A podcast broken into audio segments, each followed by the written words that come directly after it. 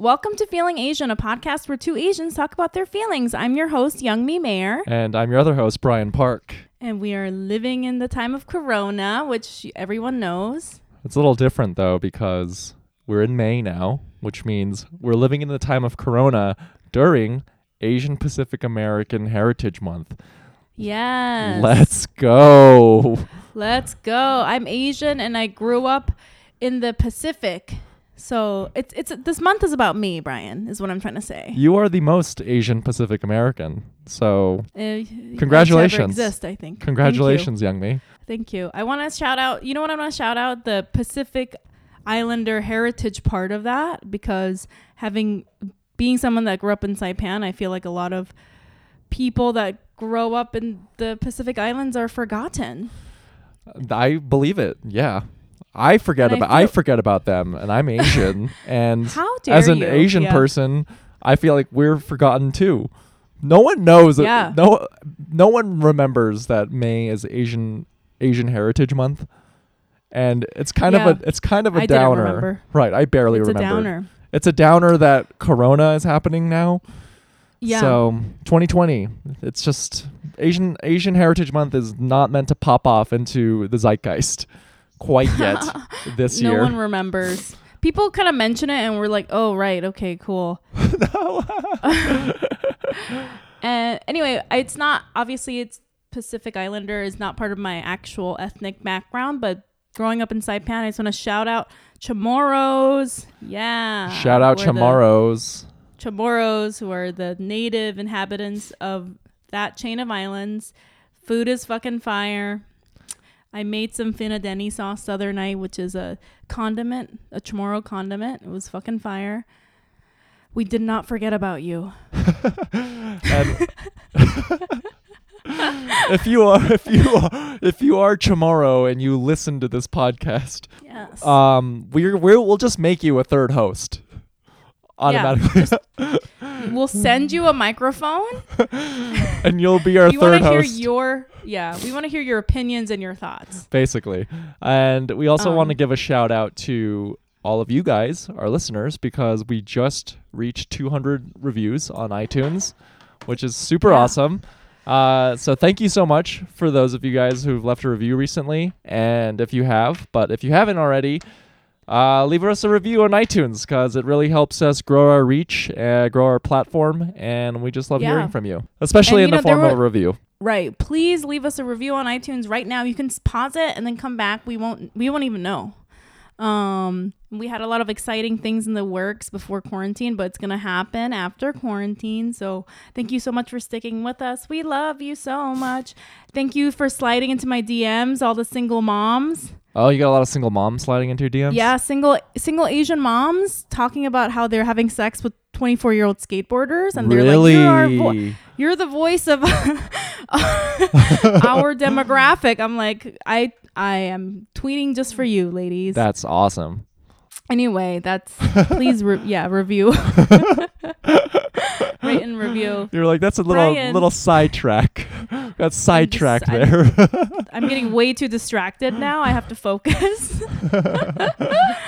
um, and then like this one mom, I just want to say this really quick. It was funny. She was like sending me pictures of all these guys that she was hooking up with. I was like, damn. Whoa. What? that's a lot of detail. I know. I was like, I don't know who you are, but you know what? I told her I was like, I feel like we're blood sisters. I feel like she was just trying to legitimize uh, her claims because Her- she didn't want you oh. to think that she was a poser. So she sent you all the I see. photos because she's about that life. She is. She yeah. She wanted to like prove like I'm the Godfather. You know. She's Right. Like I look. Look at all these men that I murdered. Look at all these men. Look Um, look how their boxers are hanging out above their waistband. These are true 24 year old skaters. she honestly she was sending me these pictures and i was like oh my god these guys are so hot. I kept sending her the crown emoji. Like you, dro- you dropped this queen. She's crushing it. I think she lives in like seattle or something. If you're in seattle and you're 24 years old and ride a skateboard you're gonna run into her is what i'm trying to say. Okay brian how are you feeling? So, since we recorded last week, a few things have happened. but I feel good. Okay. Yeah. Overall net positive. Like I, last week I said I was on the mend. Now Mhm. I'm in a very good headspace. I'm Oh, I'm good. I'm good. But I'm I'm just going to break down what what I've done in this past week because I think it's Mhm. a way to track just my my emotional course Yeah. So th- at the beginning of last week so at the beginning of the week I I don't know it was all of a sudden I r- just convinced myself that maybe I don't want to do entertainment or do a creative pursuit anymore. Okay. Uh, yeah, and so there was a full 48 hours where Mm-hmm. I'm probably describing a form of bipolar disorder, but the way I'm just going to describe how these events unfolded. But Mm-hmm. um, there was a full 48 hours where I told myself, I was like, you know what? I'm going to go back to medical school. I'm going to go back to medical school. I'm going to become a psychiatrist. This, Wow. is, this is a way to fuse a lot of the things that I've eh, I'm interested in while also um, kind of off like m- mitigating the risk that comes with a career in entertainment or a career in the arts. And so Uh-huh. I fully convinced myself that I was like, you know what? I think I can live a happy life if I can be a psychiatrist and just have a family. And I'm not going to let my age be dissuade me from going to medical school. So Mhm. if because I'm going to become four hopefully I'll turn 40 in one way in one shape or form, but by the time I'm 40, Mhm. maybe I'll be a doctor. And so I called I called the Columbia admissions office and they Wow. and they have a program where it's for people who are looking to change their careers. So it's like a uh-huh. pre-medical program. If you do well in it, then it, it's very it's highly it could be possible and highly likely that you'll get admitted into a New York medical school if you do well in this program.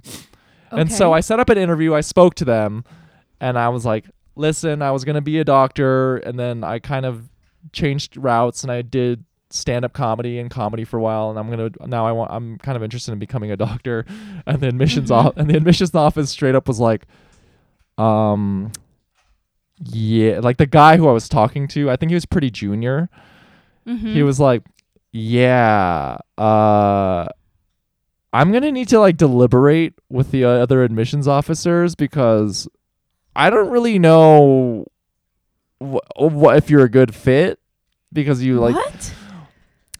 Uh, this program is geared to people who have done no medicine, like who have no Mhm. medical experience, Yeah. and I have a lot of medical experience. Ah, and so see, and so they're like you've been out of school for a while, but we don't know if you'd benefit from this program. And so Mm, I see. Right. And so they haven't gotten back to me, but at that point I was like, all right, well, I'm I'm proud of myself for being proactive and calling them and just seeing like what what steps I can do. Is there anything that I can do? And uh so yeah. So that happened. But then Mm-hmm. I was in this good I was like in a good mood and I came across on Reddit so if you go on Reddit like some famous people or like industry leaders will do these uh they'll do this thing called like ask me anything where you can ask them Mhm. questions and there was this really AMA. AMA. So I went on a Reddit AMA Uh huh. for this psychology professor at Yale. Her name is Laurie Mm. Santos, and she teaches this course called Psychology and the Good Life at Yale, and it's the most popular class that's ever been offered. Like that, Mhm. like so. I think it's just an indi- Really? it's the most popular class at Yale, Psychology and the Good Life, and super fucking interesting. And I just want to, I don't know, I found it very insightful, and I just want to share like one piece of knowledge from it because Okay. and so someone asked her, she was like, "Hey, what is the most what's like the best insight that you've received? Mm-hmm. Like what's one piece of advice?" And so she said if she had to pick one piece of advice, she said the most important insight comes from the fact that we can control our reactions to the bad situations in life. Mm. And she offered this parable and she said it's from like Buddhist tradition. And she Mhm. said it goes something like this. Buddha asks his followers if it's bad to get hit with an arrow when you're walking down the Mhm. street. And Mhm. all of his followers were like, "Yeah, of course. That fucking sucks. I got hit with an Mhm. arrow." and then and then Bu- and then Buddha asks worst. and then Buddha asks, "Is it worse to get hit with a second arrow?" Youngmi, do you think it's worse to get hit with a second arrow after you've been hit by a first arrow? Huh. Mm, I would say no. I would say like the initial shock of the first arrow is probably just way worse. The by the time the second one happens, I'm like, well, I already, I've already done this. That's really interesting and insightful that you say that because Why? um well because the whole point of this parable is like all the followers Mm. say it's worse to get hit with two arrows that would suck more Mm. but then buddha Mhm. goes to explain that like the first arrow is out of your control because you're just walking Mm. on the street and you have no idea you're going to get hit by an arrow Mhm. and that first arrow is supposed to represent the bad stuff that happens to us in life Mm-hmm. but then the second arrow is our reaction to those bad events so we like when you get Mm. by hit by a second arrow Ah, I see. you yeah. ha- you have a choice of to be like angry, upset, like optimistic, or you can make things worse. Like that 2nd Mhm. arrow is always that our reaction to the second arrow is always up to us. right. And you so know, um, yeah, right. And so it's just that's a interesting. Yeah, and it's like a constant reminder that we have choice over our reactions to events that are out of our control. Yeah, it, like I can't think of a specific incident, but I feel like I I know exactly what you're talking about. Where, um, you know, there'll be just I can't think of a personal experience, but I've had that thought before where. Like let's just say somebody, you know, something really dramatic happens, like somebody cheats on their boyfriend or whatever, Yeah. and then the boyfriend comes home and like and like murders the other guy. Oh, like the murdering is like so Sorry, that's so dramatic. But you know what I mean? Like in that moment, he So you're like, been like the first- just been like, yeah, this sucks. The But now it infidelity really sucks. the Yeah, yeah. infidelity is the first arrow. And then Yeah, the yeah. second arrow is the murder. Yeah, That like, was his have that- reaction. moment, or yeah, it could have been just something like, "Oh, uh, that sucks," and I'm gonna cry a little bit. But then, Right. yeah, it could be. That's such a dramatic example. yeah, there's so many It things that happen in my across, though. life. Yeah, yeah, exactly. Where I'm like, there's so many things that happened in my life where I was like, wow, the initial thing was bad, but it wasn't even the worst part. The reaction to it was just way worse. Right. I think when you go Yeah. into a negative space in the second arrow uh, with our Uh-huh. reactions, that's where that's Mhm. the definition of suffering. Like when you Yeah. when you choose to sit in it and you're kind of emotionally turmoiled and suffering as a byproduct Mhm. of a shitty thing that happened to you. And That's interesting. So you're are you taking the like are you taking her class basically? yeah, so she offers an online Oh, I see. Yeah, so she has an, a free online course called The Science of well-being which is on course Uh-huh. which is on Coursera. It's a 10-week course. I just finished week 1 and Mm. what I found funny about it is that you have to take these surveys on like your general well-being and happiness. And it's a bunch of questions and you answer them honestly and then th- it, you- it calculates it and I think you're supposed to take it as a initial score and then after 10 weeks Mhm. you take it again because Mhm. I'm sure I'm going to learn these practices and uh, techniques to reframe my thinking in terms of like what makes me happy or like what happiness even is. But Yeah. uh, out of a 10, 10 being the most happy and 1 being the least happy, my authentic happiness score is a 2. so, so I've got some work. That's not true. no, I've got some. I've got some work to do, Young Mi. Okay. However, Wow. so you so that means that you're hiding because to me you read as like not a two. You read to me as like a six or a seven. So that means you're hiding all your suffering. That's really interesting that you say the hiding stuff because Yeah. uh, that kind of l- ties into sort of this whole arc of this past week for me Yeah. because Mhm. um, I started watching this show on Hulu called Normal People, and it's a TV adaptation from uh, the really popular book by Sally Rooney called Normal People. I highly recommend Okay. to anyone who's looking for some new books to read. But that show has been fucking me up, and I cry so much during like it's emotionally taxing and emotionally draining the show. Wow. Bec- you actually cry? Yeah. Like, openly? I cry wow. a lot during the show. And What is the show about? uh, I don't want to give away too much. It's really simple. I mean, it just follows. It's a love story between uh, a guy and a girl, and they Uh-huh. they meet in high school, and it just covers the course of their follows the course of their relationship from high school through just out of college. Okay. But it's I don't know. It's just very it's very resonant. It's very real. I think a lot of people have been in circum situations like that they've been in, and Mhm.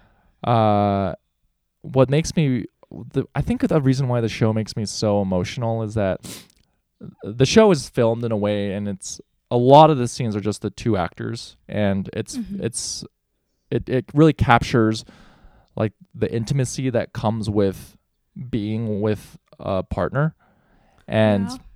I, I've touched on this in previous episodes, but I think over the past year, year and a half, I've been feeling pretty lonely. And um I think watching the show it I don't know. I think it just my lone my feelings of loneliness get heightened because it contrasts against the like the tenderness and like care Mm, that the characters have for each other right. in the show.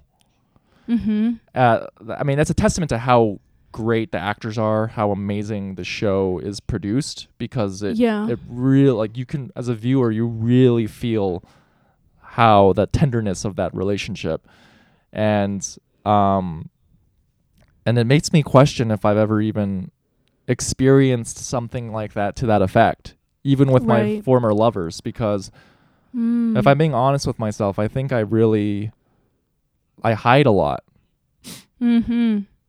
I'm like it's in the back of my mind where I'm always trying to pr- always try to put my best foot forward and present like a good like Yeah. a good version of myself and Yeah. in this show it really shows it feels like a a, a more real representation of love between two people relative And to other offerings in entertainment or in Mhm. popular media because Okay. they all they, it's it's just so candid and honest with each other like these two people these two actors and Mm-hmm. it makes me question it confront like my feelings of loneliness and whether i've been that kind of lover to my previous partners Right. So I feel like I know a lot of people and that react like you do in relationships yeah where they don't there there's like a fear there so there's like a restriction on how open you're being, right? right But I have to say that as somebody that I don't want to like, I see that in people and I've seen it in people that I'm dating and my friends who are in relationships. And for me, as somebody that like fully is super open in relationships, I don't know which one is better mm. because I feel like I'm just now maybe growing up to the point where if I am in another relationship again, I might react to it like you do. like you don't you don't have to be full on here's Yeah. every nitty gritty detail of who Yeah, i be- am Yeah, because until now I've just been like fully just like open and like giving and it's just part of my personality. I can't really restrict it yeah and it's just so awful. mm. It's so fucking awful and I feel you know, we're obviously both single and we're like dealing with that what that means to each of us, but like for me, I feel like I'm reeling from the fact that I was in all these relationships where I was fully present and open and I always feel like the other person didn't do as much, you know? Mm. And it's not sometimes it's not even their fault. You know, it's like what you're saying, like you're hiding in relationships. You're not meaning to do that, but that's just your personality and your self preservation at work, right? yeah And so when other people are like that in relationships, I'm just it, it makes me feel just like, how dare you? Like I I'm out here, I'm like out here in the fucking street, just raw, getting rained on. you know, and like I'm just out here, I'm getting fucking hurt. I'm like just bearing it all and you can't do that and I feel like that really hurts me.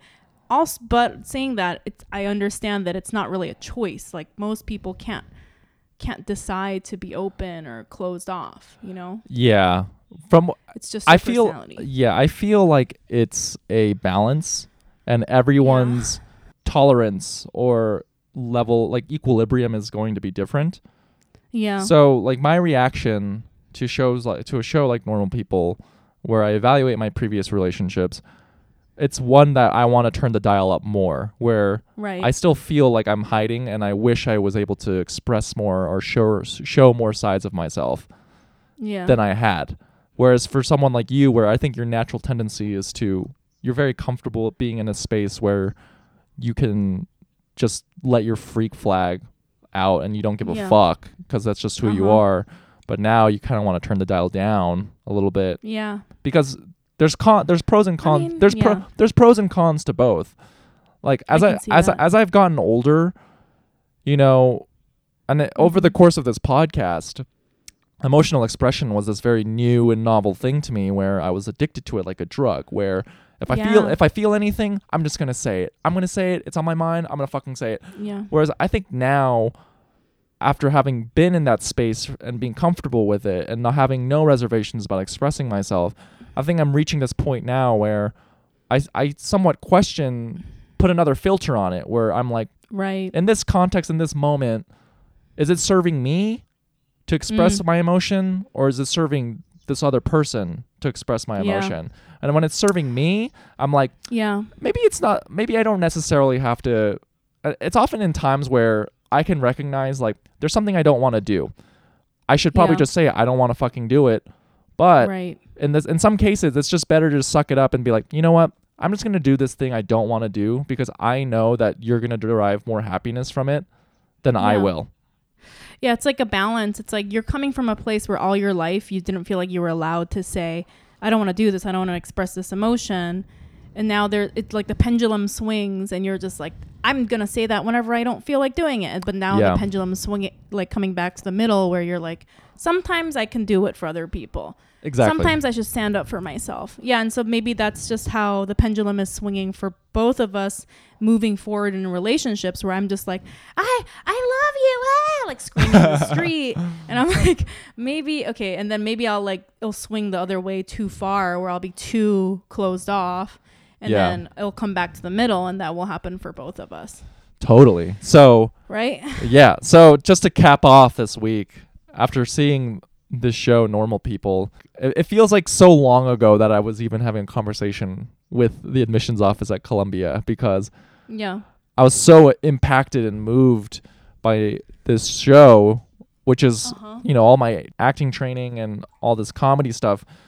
That is like my ultimate goal is to is to be able to act and be part of a work that can impact Use- people in that Yeah. way and it was another it, it kind of set my sight like realigned my sights to my original intention where I'm like you know what like I'm gonna see. I gotta, I, you know what? I'm gonna focus on my acting right now because the other shit, they were just probably distractions from these unresolved emotions that I didn't know what to do with, and I just felt at a loss. But I, Yes, I know, Brian, I know, yes. I know what I want. So I think, Back to the dark side. well, I know that I think the compromise I'm trying to make with myself is Yeah. age is a consideration that is at the forefront of my mind now. Where Mm-hmm. I know I want a family at some point. I'm 30. Mhm. I'm not 21 Mhm. anymore. So mm-hmm. it's a matter of using my time wisely. So I think as a compromise, I'm thinking maybe I'll set an expiry date at some point where if I'm like, Yeah. let's write it down somewhere so it becomes concrete. If I'm not at this certain point in my career by this certain age, let's just walk away from it, do a shift, start a new chapter of my life, and that way I won't have any regrets as long as I have it down on paper. Do you know what I mean? Like set Right. a hard, yeah. Can I say I feel like I'm so excited that the end of your story was you coming back to the acting performance thing because I was kind of sad that you were going to be like I'm just going to become a psychologist now. but I I have to say when you were talking about how I'm hearing this is that when you're talking about doing the psychologist thing, you're talking about your age, being older, going to school, having you know turning 40 and making sure that w- that your life is set up by then. Those sound like um those sound like actions that you're taking out of a place of fear, right? Yeah. Like, you're afraid of the fact that you're going to turn 40 and not be a successful actor. You're not going to have a backup plan. Like that just sounds like fear. And I feel like fear is like, it, it's good in a way because it'll make you do things that maybe you don't want to do, but like it's not the best motivate motivating factor. You know, like I, I would much rather have you live your life doing things because that's your dream because like you want to be an actor, not because you're afraid Mm. of whatever of not being an actor. You know what I mean? No, that wow. I But you're you're so right because it is fear is motivating it. yeah, like Yeah. I would rather have you act, take actions where the motivation is you want to look for happiness and and do what you really truly want.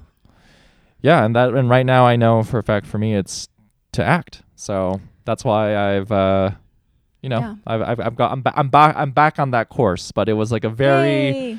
it was a windy A road. journey. It was a windy road full of emotional ups and downs, but that that has been my past week. That's How are you- awesome. Yeah. So thanks for indulging me on that. Anyways, how are you feeling, Young Mi? Well, talking about having a lot to process, you know, I was thinking a lot about last week's episode. It was very difficult, I know, for both of us. Yeah. And I know that we, you know, off off the podcast, we were having discussions about like you were just sort of like why, you know, like what's the purpose of doing this? And you know, I did think it was a little self-indulgent, but thinking back about what I was trying to say, I, I feel like the the episode was a little like messy, like I was repeating myself a lot and just listening to it again, I realized that I was really trying to process something and get my head around something, which I fully did not really understand at that point. yeah. And now I spoke to my therapist and I came to like a very big realization. So I wanted to discuss it. Ooh. Um, okay. Yeah. So it's it's not going to be as depressing because last week I feel like it was it felt very depressing in, in a lot of ways. I don't know if it sounded depressing, but I think in my head I was very depressed because I was like doing something sort of unhealthy. Anyway, so I talked to my therapist and I I kind of understand what was going on with me Mhm. and I feel like it's really important because to discuss this because I think a lot of people are probably going through this. So okay. Specifically during Corona. S- yes. Okay. Specifically going, uh, like dealing with Corona and just like a big traumatic event, Yeah. a time of crisis. Um. So basically, my history, my Mhm. personal history, uh, my childhood is filled with a lot of abuse, a lot of a lot of negligent abuse, a lot of traumatic things that happened to me as a kid Yes. and and um obviously i processed that in therapy a lot and what what would happen when i was a kid or, or so like last week if you listen to like me talking i'm sort of like fixated and obsessed with these shortcomings of my personality yeah. you know whether it's like something i did wrong something that i can fix feeling bad about something that i did and and i kind of like intellectually understood that i wasn't a i wasn't bad like i kept saying oh I, I don't think i'm a bad person but to be honest i thought i was a really bad person. And for the last few weeks i've been sort of obsessed and fixated on the fact that I, like i'm a terrible person. And um i just can't shake that feeling. But so I feel like that stems from the fact that when I was a kid, I was living through like very traumatic things every day, you know, whether it was like negligent abuse where my parents just weren't there and I had to fend for myself. Yeah. And my reaction to that, and like a lot of children's reactions, is to make it my fault. Because if I make it my fault, number one, it means I can control it and change it, Mm. right? Mm. So it's like, so like if you if you think about me, if I think about me as like a six year old that was like left alone and didn't have any family or anything, Yeah. and you know I was feeling all these terrible feelings, loneliness, abandonment, you know, and then like also like when my parents were home, I was getting like psychologically abused, and those are all things that were totally out of my control. But if I said, "Oh, it's they're mad at me," or this abuse is happening because I did something wrong, like let's Mm. say I didn't wash the dishes right, or you know, like I should have cleaned my room or whatever Right. then in my mind as a child i could have been like all i have to do is wash the dishes correctly and this scary bad thing that's totally out of my control will be in my control and it will be fixed Okay. So you know a lot of kids you know like you hear about a lot of kids of divorce and they're always like oh is it my fault Yeah. and the parents are like no it's not your fault that we got divorced obviously but kids want to think that because then then all they have to do is stop being a quote unquote bad kid. And then their parents will get together. I see. So Yeah. with the help of therapy, are you saying that the realization you made is that you have a tendency to, I guess, overcompensate or do that too much, where you accept too much blame or too much fault So I think what what's happening is as a way to assert when- control? when s- yeah, when something really big and scary is happening, what starts to happen in my mind is I start to pick myself apart uh huh. and try to fix myself or like get fixated on things that I'm doing wrong Yeah. In a in a weird like sort of sad like attempt to gain control over this like out of control situation. And um a big a big huge factor in that is like this is a very specific example to me, but like when I was a kid, I was kind of like a chubby kid and my parents were like negligent, but then they would come home every once in a while and just yell at me for being fat. Okay. And so what happened was I developed a severe eating disorder because in my mind as like an 8-year-old kid, I was like if I'm just skinny, then my parents will come home and they'll be happy. That wasn't true. They just were negligent parents and they weren't going to come home anyway. And eventually when I did like lose a bunch of weight, part of me realized that and then became that became its own like more sad realization. Do you know what I mean? Yeah. It's like it's hard for it's hard for children to be like it's hard for an 8-year-old to just be like man my parents just suck. You know what I mean? Right. It's much easier for them to be like I have to lose weight and then my parents will love me. Cuz then it puts the ball in your court, you know? Right, right. So in this, So- so, Yeah. sorry. So for our listeners, so for um context, so last week you Yeah. did this thing that it requires Yes. another person. You're Right. you're engaging in this activity with another person that is Yeah. makes you feel it gives you a guilty conscience conscience. So Uh-huh. you your reaction to that was to just accept full blame and be like I am the I am at fault. I am the bad person here. And then you spiraled. Well, okay, so this is I'm I'm I'm ti I'm gonna tie this into like me as an adult. Okay. But first of all, like there's no there's nothing in me that's saying that I'm not at fault. It's just the what the issue is is that my fixation on all my shortcomings and all my wrongdoings at a time of crisis. Okay. So instead of instead of me being like, here I am living through Corona, I don't know if I'm ever gonna make money again. I don't know what's gonna happen to my business. Yeah. I'm literally I have to move out of my apartment in a month. I don't know what's gonna happen. Right. And then also and then also okay, I did I did sometimes I do things that are shitty. Instead of like thinking about those categories in different ways Uh-huh. where I'm like, oh, here's so- here's something that's going on with me that I have no control over. Here's something that I'm doing that's good. Here's something that I'm doing that's bad. It just becomes like uh my whole brain is just obsessed with I'm being bad. I did something wrong. It's all my fault. I have to fix it. I'm going to focus on this Yeah. Because because that's my brain's way of like trying to control everything Oh, I see.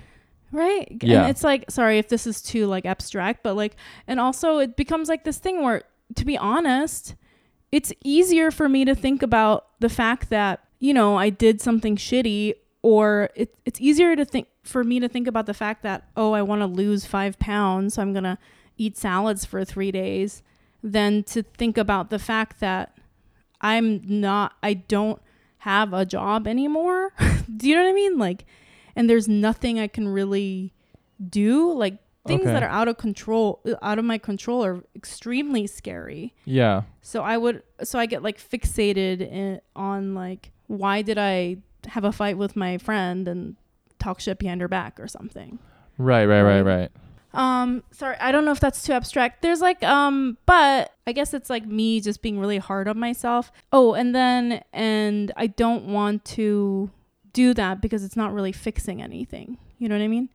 Yeah. like it's like it's like there's like a, a like a break in reality where I, I should just be like okay i did this thing and it was bad and I, I feel bad for it and i take accountability and i'm gonna move on like that's the healthy way to deal with it instead of like becoming fixated and For sure. that just being the whole thing I sometimes can um Yeah. yeah I, I feel like that's good though. It's good that you recognize that. because Yeah, I can sometimes helpful. tell when you're in that headspace because Right. you'll send me these texts where spiraling. right. So like as a friend, I'm there to listen and validate you and just be a sounding board for what you're going through. Uh huh. But I know that even if I give you the emotionally sound advice, you can read it as a as a person sending it. You could read it, but it's it's like I do this too, where I I just want people to listen, but then I receive the advice, Mhm. but then I'm still spiraling, and so Yeah. like it's good that you i think it's great that you recognize this pattern that you find yourself going into or why you even jump into this space where Mhm. you you want to fix things but in order to fix it you take this blame or this fault where it, it's not it doesn't have to be that way and Mhm. yeah i think it, i think it's re- i think this is a great breakthrough for you It was a great breakthrough. It also reminds me a little bit of what you were saying about the Buddhist quote. yeah Okay, the first arrow, you fucked up. I fucked up. Everyone fucks up. From then on, the healthy thing to do is be like, I fucked up. That's okay. I'm a human being. Humans are imperfect. yeah I'm being soft, soft and understanding with myself. I'm moving on. But the step that I take after I fuck up is I am a horrible human being right that is incapable of being loved. I'm a bad person yeah and I don't deserve anyone to love me because I'm a piece of shit. And that's my spiral. yeah And Like, that's where the unhealthy stuff starts. the second arrow for you is exactly Yeah. what you said. That that's the second arrow. The second Yeah. arrow is that's oh, this is my fault that I got hit by this. Like I shouldn't have even Yeah. been out in public because yeah. this is I'm why fucking dumbass. this I'm a dumbass. This is why I'm getting hit by two arrows. That's the that's the when I go find my boyfriend cheating and then I kill him. That's like that's the I, I took it too far. I, it's not where I should have done. it's not how I should have reacted. like that's what I do in my head, but I do it to myself. I kill myself basically. Um, Right. So another, yeah, another thing I wanted to talk really quick about, um, in case I don't know if this is too abstract, but like you know Dylan Adler, our friend who was on the podcast Yes. the other day, he was on the street. This is we have very similar personalities. I feel like the other day he was on the street, he got punched in the face. Oh my God. Which is like a te- like- Unprovoked, just got hit in the face. well, so the story. This is what happened. This guy was glaring at him in public because, you know, assuming because he's Asian, okay.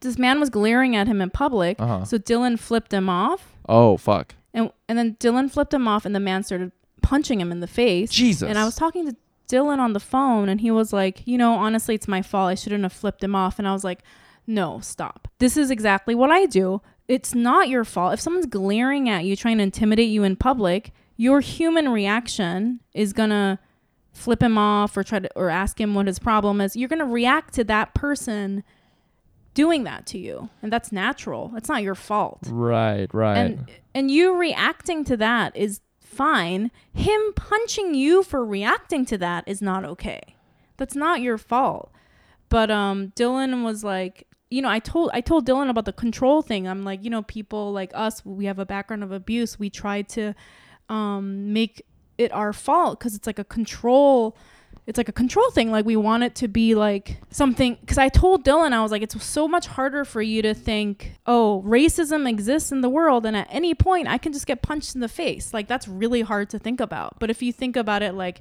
i shouldn't flip people off when they make me mad. Like it, it becomes like this thing that you can control. Like Crazy. your fault. It was Yeah. like your action. Uh, because what And you true- described yeah. like what you're describing to me is almost maps out perfectly to yeah. the way we approach our relationships or like how we are as lovers because hearing that story of Dylan first and foremost that's fucking crazy. Like no one should have to go I through know. that. And it, he's Isn't just like insane? the he's just like the sweetest nicest guy. So um it, it really hurts me that he's had to go through that. But in in some ways I feel like I'm almost this is like the hiding that I'm talking about in Uh-huh. that instance, like I was thinking, like, what would I have done if I was in Dylan's shoes? I'm I can be almost too non-confrontational because right if I was experiencing someone glaring at me for presumably for being Asian, especially during this like very tense time everyone's going through. You know, like I almost admire Dylan for just acting on his impulse because he's like fucking Yeah. annoyed and pissed off. He's like, "Yeah, I'm gonna give him a piece of my mind. Like, fuck you." And Uh huh. my what I I knowing myself, I probably would be of the circumstance like I would react in a way of like, God, this is so annoying. I'm so upset Yeah. but fuck it. I'm just gonna I'm not gonna do anything because this guy's like a clearly an idiot and yeah. he needs this more than I do. Like you're just a small Uh-huh. person. I'm just gonna fucking walk away. But I think I do Well, that. I here's- almost do that too much because Too then much. I then I have a tendency to not express myself when it is appropriate to do that. You know? Yeah, well this the thing also I think this is this is it's true for everybody because it's like we're taught as people period to take the high road and Yeah. try not to react. But it's kind of victim blaming bec- like where the victim is yourself. You know what I mean? It's like Mm. how it's like basically we're living in a world now where bullies get to bully and we all have to be like "He- he's just a bully let him do what he you know it's like Right, right. how much of that can anyone take but i think it's a very specific thing for asian cultures Yeah. because they're always every i think that's a very big part of asian culture where they're like that guy's crazy that guy's crazy just don't react don't react and then if you do react they're like why did you react you Right. why did you react and it's like very victim blaming it's like Yeah. that man is that man's pushing the boundary and i'm going to react to that boundary. Those are all just natural things. If he takes it too far and hits me that's 100% on him. Absolutely. there's no more i'm not going to take this anymore where i'm like putting this on my shoulders. Absolutely. Um so that's like a big realization i had and then after talking to dylan i felt really good and he was like oh you're so right and especially the control thing because Yeah. it's like you want you want to control situations but like the truth is this corona thing is not my fault and it's not anyone's fault. It's just a shitty thing that happens and it's scary to be like hey it's just to- totally out of our control. It doesn't matter if i lose 10 pounds you know? It doesn't fucking matter. Yeah. like who it doesn't matter whatever i do it's out of my hands Absolutely. um and, and then i just wanted to say one i don't i don't know if this is taking too long but like i just wanted to say one one other thing that my therapist said and i think it really ties into all of this uh huh. the the there's another incident that happened last week but that, that i like is a little personal but i was basically being very provocative and inappropriate with Provocative and inappropriate. I was being I was just having a very provocative and inappropriate conversation, kind of like similar to the story of the sexting person. sure. And I told my therapist and I felt really bad for it. And she was like, "Yeah, this is this is a mistake that you made. Yeah. You made this mistake." And she was like, uh, she was kind of like, "Oh," and I was like, "Oh," and she was like, and I was like, "What's wrong with me?" And she was like, "You're a human being and you're an imperfect person and that's totally fine." Right. but this is this is the thing i was like oh my personality i don't know what it is about my personality that i'm so like pushing the line all the time Yeah. and she was like well i like that about you like that's the reason i like you i like that you say things that are like provocative and things that i would have never thought of and i Uh-huh. feel like sometimes when you talk i like I've just never thought of it and I like I feel like your brain there's like all these ideas that are really interesting to listen to and I was like honestly I do like that part of myself. I like that I like having intense conversations and things like that. yeah. I like that part of you too. Yeah, and the but the weird this is like the yin and yang thing where it's like that's also the part about myself that I really fucking hate Mm. in a weird way cuz now I'm like now I do fucked up shit and say fucked up shit all the time. And my therapist was like, "You know what? That's who you are as a person. It it is like double-sided Yeah. and and you have to you just have to love yourself for who you are and like the good parts of who you are and you have to understand that those things are tied to the quote unquote bad parts of who you are and you just have to come to peace with that Yeah, that makes a lot of sense. Cuz I was just Yeah. I was just thinking that where if you're a type of person who pushes boundaries, you will Yeah. likely find yourself in scenarios or positions where um you know, you you could be left feeling like you're bad or you can potentially like it's just, there's just a lot more risk involved compared to like if you're a total exactly if you if you live within the confines of a square like you're there's not going to be as much turbulence or there's not going to be as much noise happening and so yeah. when when there is like a quote unquote negative outcome from this awesome trait of yours where you are provocative you like to push the I take it boundaries a little or you take it too far rather than Yeah. like spiraling and being like fuck like i'm such a fucking bad person i'm a fuck up. It's more of an acceptance of like damn that sucks but this is who i am. I'm not going to change. and uh yeah that's it. Chaotic legend. Can't change it. I wouldn't want to change it. i feel like we went You through know? a similar course in this episode where it started and then we came full, full circle and now we're both back in the dark side baby Now, now we're just back to being exactly the same. the fucking chaotic the uh, moment actors. The moment we become fully healed and mentally sound marks the end of this podcast. It's never gonna happen.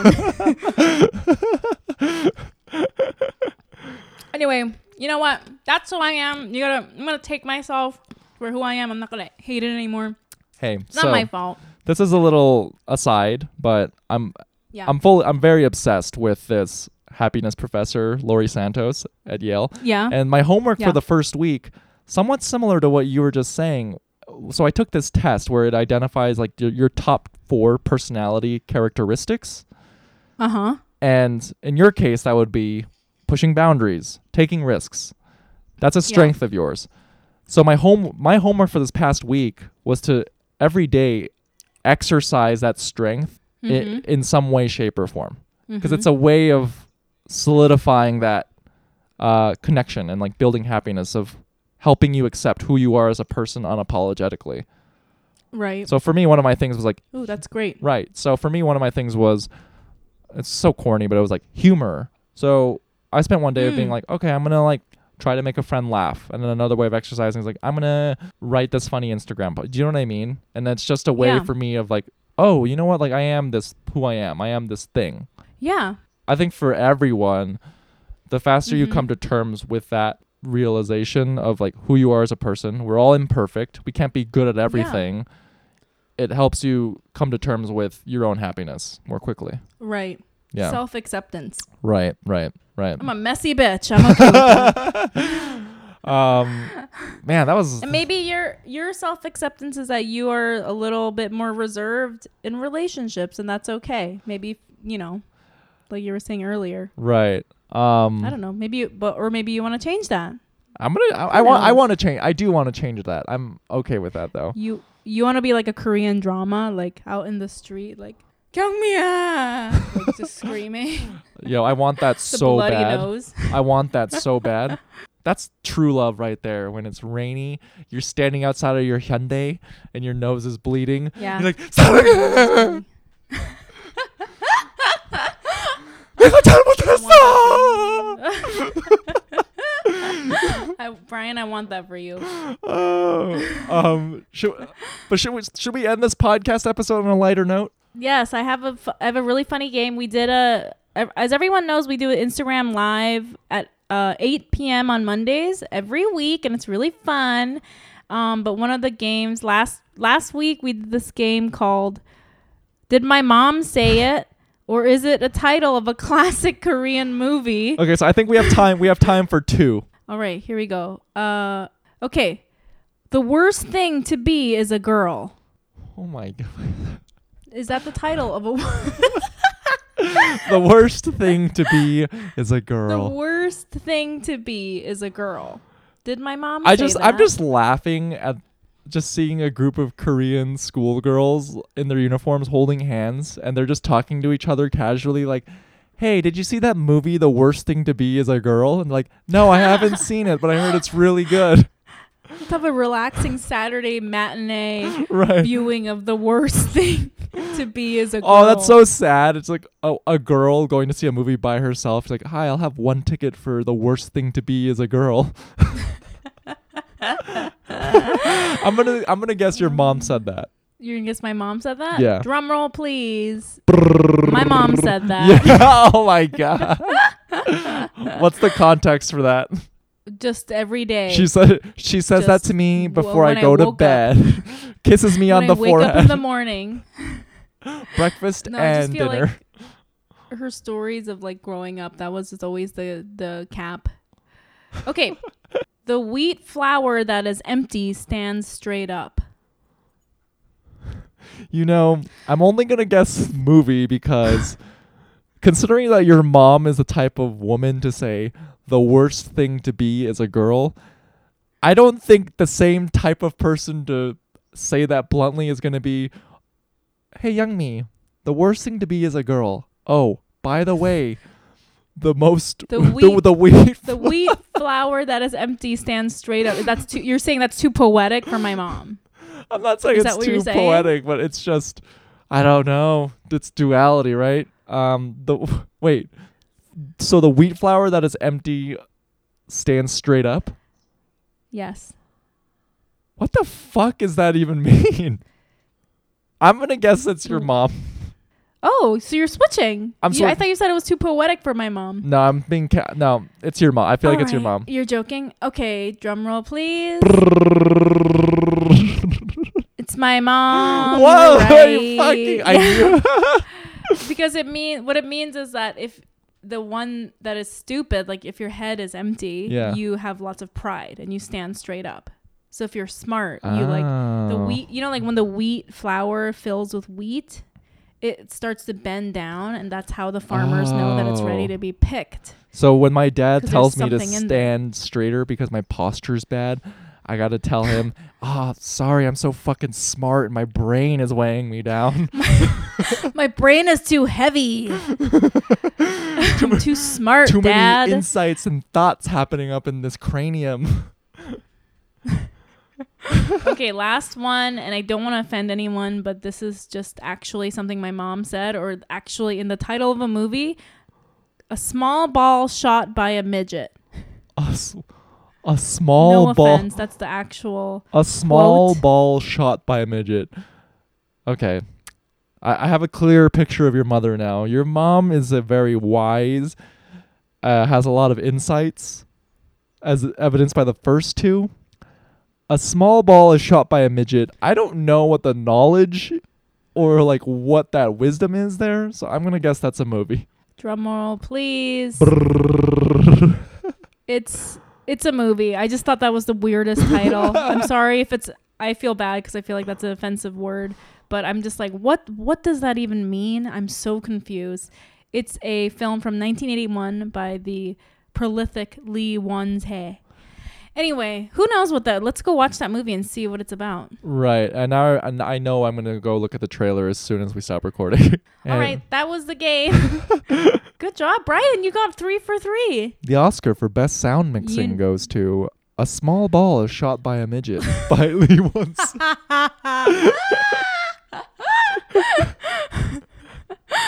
It's like, hey, I got I got cast in a film. No, really? What's it called? Um, it's called. a small ball shot by a midget. It's like, wait, what's it called, Brian? What's A- the movie a you're small ball in? shot by a midget. Oh. Hey guys, I just want to give a quick shout out to my team over at CAA. I wouldn't have been able to do this without you. To my mom, oh my God. I love you. uh, I know from a young age you told me that women, the worst thing to be is a woman, and you're right. I'm a man. That's why I'm accepting this Oscar. so I'm crushing it. Um. Anyways, so funny. guys, thank you for listening. it. That's our episode. We hope you enjoyed it. Young Youngmi, where can our listeners find you? YM Mayer on Instagram and Twitter. How about you, Brian? You guys can find me on Instagram and Twitter at it's Brian Park. And uh, yeah, Follow our podcast at Feeling Asian Podcast. sing its praises, share it with friends, and Share. join us on Instagram Live uh, at 8 p.m. every 8 p.m. Eastern Standard Monday. Time every Monday. It's super fun. All right. All right, bye guys. That's it. Bye. Bye.